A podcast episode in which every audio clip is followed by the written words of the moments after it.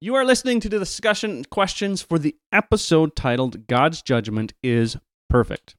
So, in the episode, we learned about a story where Israel did evil and God handed them over to the Canaanites who oppressed them for 20 years.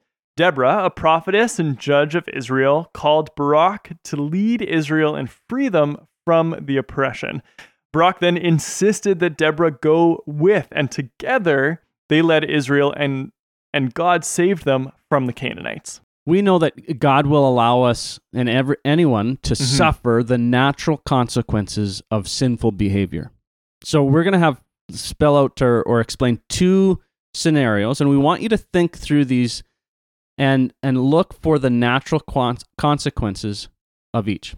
Right. And an, and a, a natural consequence is a consequence that comes because of an action and fits Yes. the action. Yeah. So I ate gross hot All dogs. right. And well, you didn't feel we'll good. let you finish the story on your own. So here we go.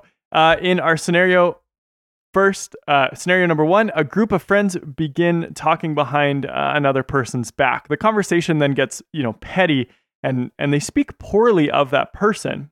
So, what are some natural consequences that can come of that? Hit pause and share. Second scenario a child seems to have a hard time sharing with their brother or sister. What are some natural consequences? Hit pause and discuss.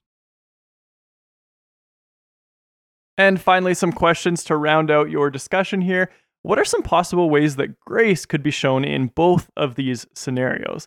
Remember, the point of grace is to help people grow closer to Jesus rather than, you know, letting someone get away with doing wrong things. Hit pause and discuss. All right.